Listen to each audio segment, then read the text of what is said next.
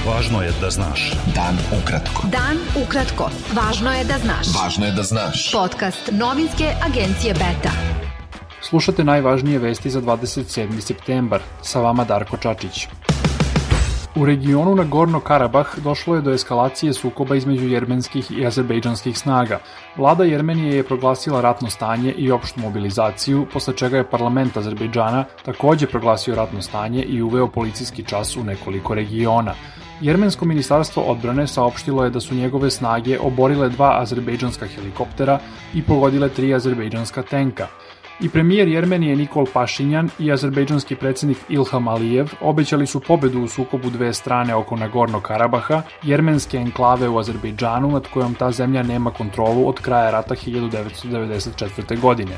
Rusija je pozvala dve strane da odmah prekinu vatru i započnu pregovore radi stabilizacije situacije. Premijerka Srbije Ana Brnabić izjavila je da veruje da će nova vlada biti formirana sredinom oktobra i ocenila da će naredna sedmica biti ključna u tom procesu. Ministar odbrane Srbije Aleksandar Vulin izjavio je da su komisije završile terenski rad na rasvetljavanju okolnosti pada aviona MiG-21 i da je pronađen snimač parametara leta koji se sada iščitava. Piloti Vojske Srbije major Dejan Krsnik i kapetan prve klase Zvonko Vasiljević poginuli su u petak prilikom pada aviona u oblasti sela Brasina kod Malog Zvornika.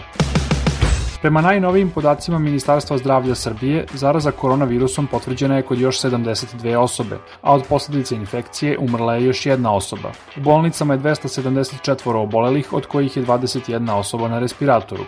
Broj smrtnih slučajeva od koronavirusa u svetu prešao je milion, a zaraza je do sada potvrđena kod više od 33 miliona ljudi.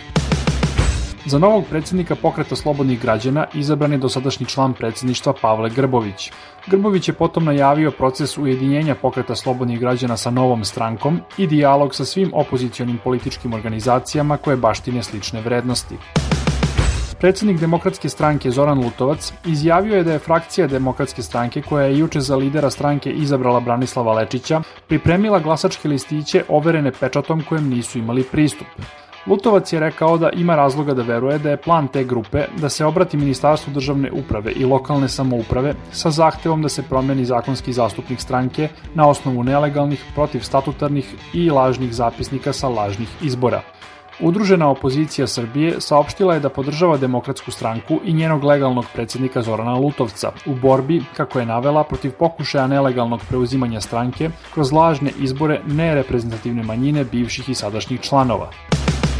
Glavni odbor Demokratske stranke Srbije izglasao je poverenje predsedniku stranke Milošu Jovanoviću. Članovi glavnog odbora su se 76 glasova za, 5 protiv i 2 uzdržana usvojili izveštaj o radu Jovanovića čime je dobio podršku da nastavi da vodi stranku. Beta.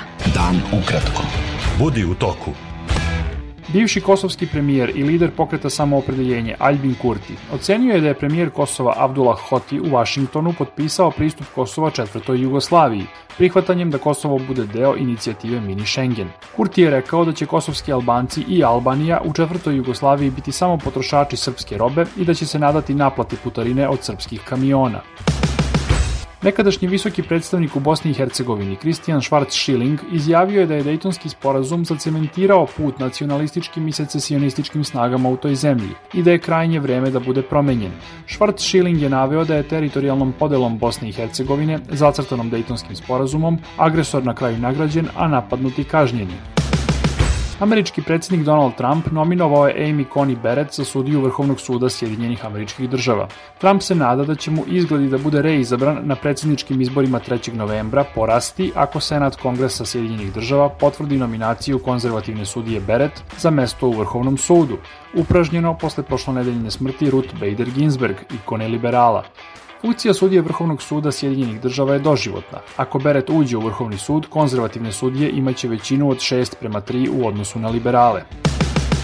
Francuski predsednik Emmanuel Macron izjavio je da predsednik Belorusije Aleksandar Lukašenko mora da ode sa vlasti. U oči posete Litvaniji i Letoniji, Macron je rekao da u Belorusiji postoji kriza autoritarne vlasti koja ne može da prihvati logiku demokratije i koja se održava na silu.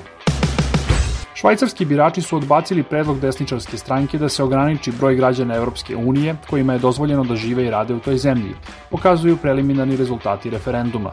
Odbačena mera koju zagovara desničarska švajcarska narodna stranka omogućila bi državljanima Švajcarske privilegovan pristup radnim mestima, socijalnoj zaštiti i pogodnostima u odnosu na građane Evropske unije. Bilo je to sve za danas. Sa vama je bio Darko Čačić, slušajte nas i sutra. Pratite nas na portalu beta.rs. I društvenim mrežama. Važno je da znaš. Dan ukratko. Podcast novinske agencije Beta.